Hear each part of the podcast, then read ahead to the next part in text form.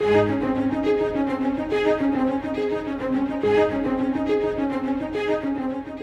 our busy world, family time frequently gets neglected. It is vital that we give attention to our families while we can, and it is especially important to give attention to what God says in His Word about our homes. For the next few minutes, let's join Scott Pauley as we open the Scriptures and find God's message for your family.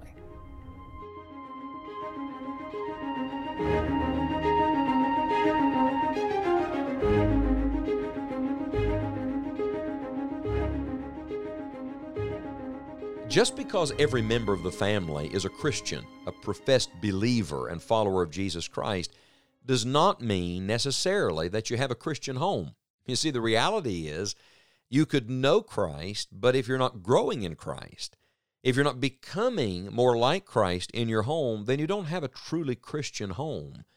You see, a Christian home is a home that reflects the nature of our God, that reflects the, the beautiful characteristics of the Lord.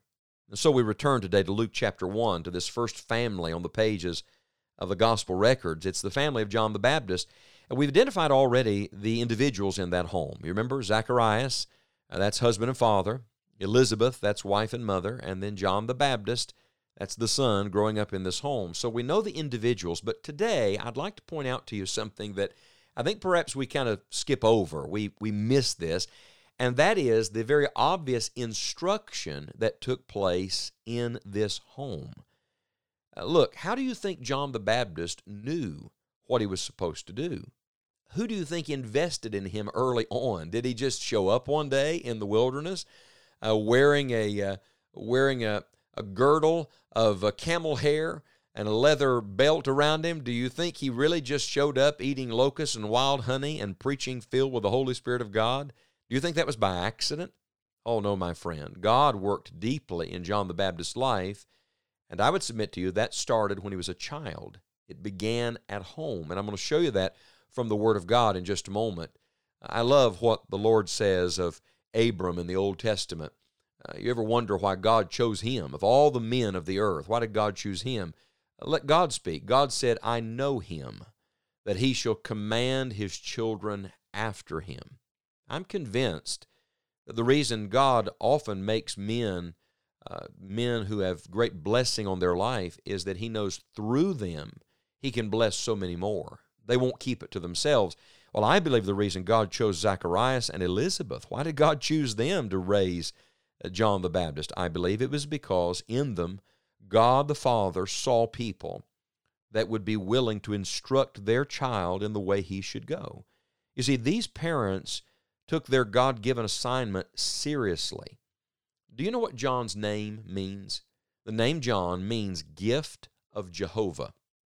Now, we know that he, he is named of the Lord. The angel says you're going to name him John.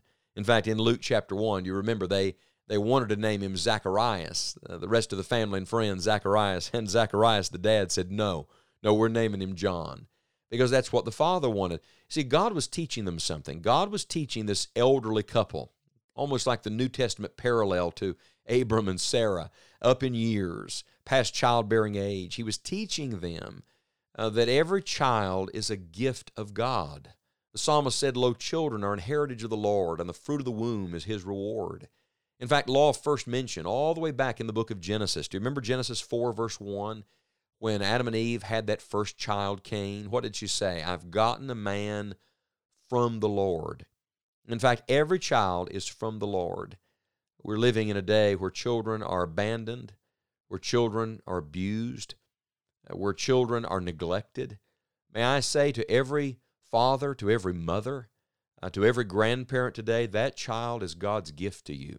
And it is not God's gift for you to use, it is God's gift for you to teach there must be instruction in our homes. So, uh, look with me at Luke chapter 1 for just a moment. Uh, the angel is speaking with Zacharias. He's just announced uh, that uh, John the Baptist is going to be born. And the Bible says in verse number 13, Elizabeth shall bear thee a son, thou shalt call his name John, and thou shalt have joy and gladness, and many shall rejoice at his birth. You see how the intention is that every child does bring a great joy, but not just to your family, If the right thing is done with that child, that child will bring joy to many others. And then we hear verse 15 For he shall be great in the sight of the Lord, and shall drink neither wine nor strong drink, and he shall be filled with the Holy Ghost, even from his mother's womb. And many of the children of Israel shall he turn to the Lord their God. So God said from the beginning, I want this child to be a holy child. All of life should be a holy life. In a Christian home, all ground is holy ground. But don't miss the most obvious thing someone had to teach him how to live. You see, the vow that John the Baptist was under was the vow known as a Nazarite vow. There are three people in Scripture identified by name who took that Nazarite vow. Samson had the Nazarite vow. Of course, he broke it. Samuel had the Nazarite vow, and now John the Baptist. So this is a, uh, I want to say an elite group, but that gives the emphasis to them. Really, it's all about the Lord. This is a separated group. That's really what the idea of the Nazarite vow was. They were separated, not just from things, but to the Lord.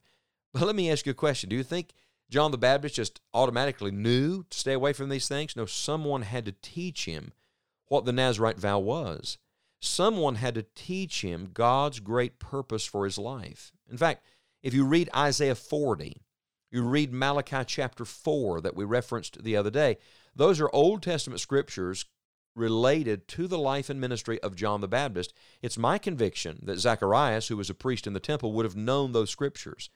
That Zacharias and Elizabeth, who were devout, devoted uh, followers of Jehovah God, knew the Old Testament well, they would have taught John Isaiah 40. They would have taught John Malachi chapter 4. These things don't just happen on accident. If we want another generation to serve the Lord, friends, it won't be on accident. It'll have to be on purpose. Someone is going to have to take the initiative. Someone's going to have to get serious about instructing them in the way of the Lord more perfectly. Proverbs chapter 22, verse number 6 says, Train up a child in the way he should go, and when he's old, he'll not depart from it. That's not just giving them general principles for life, that's helping them find God's purpose for their life, God's way for them, God's specific path for their journey. Oh, the greatest thing you will ever do is help a young person as early in life as possible find God's purpose for their life. John, why are you breathing? Why are you here?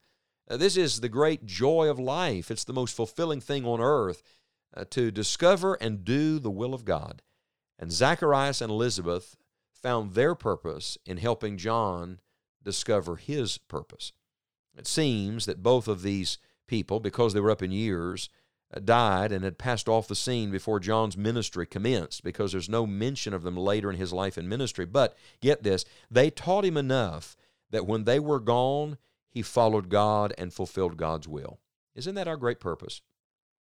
To instill enough truth in the next generation so that when we've passed off the scene, and we're all going to pass off the scene, uh, that the next generation can go on with the Lord and can pass it on to the generation after them.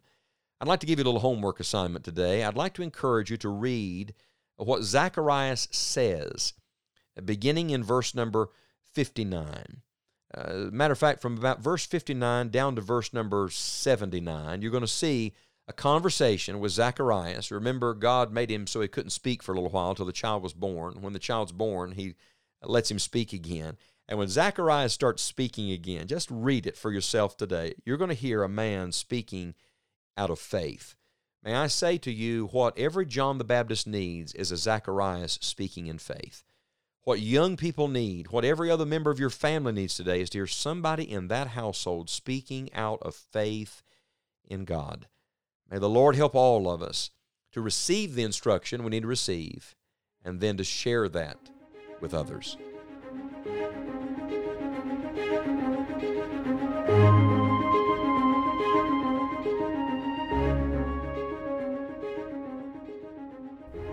We hope that you will spend some time talking with your family today about these truths from God's Word and spend time praying for each member of your family. You may find additional podcasts, helpful articles, full length Bible messages, and other resources at enjoyingthejourney.org. Until next time, may God bless you and your family.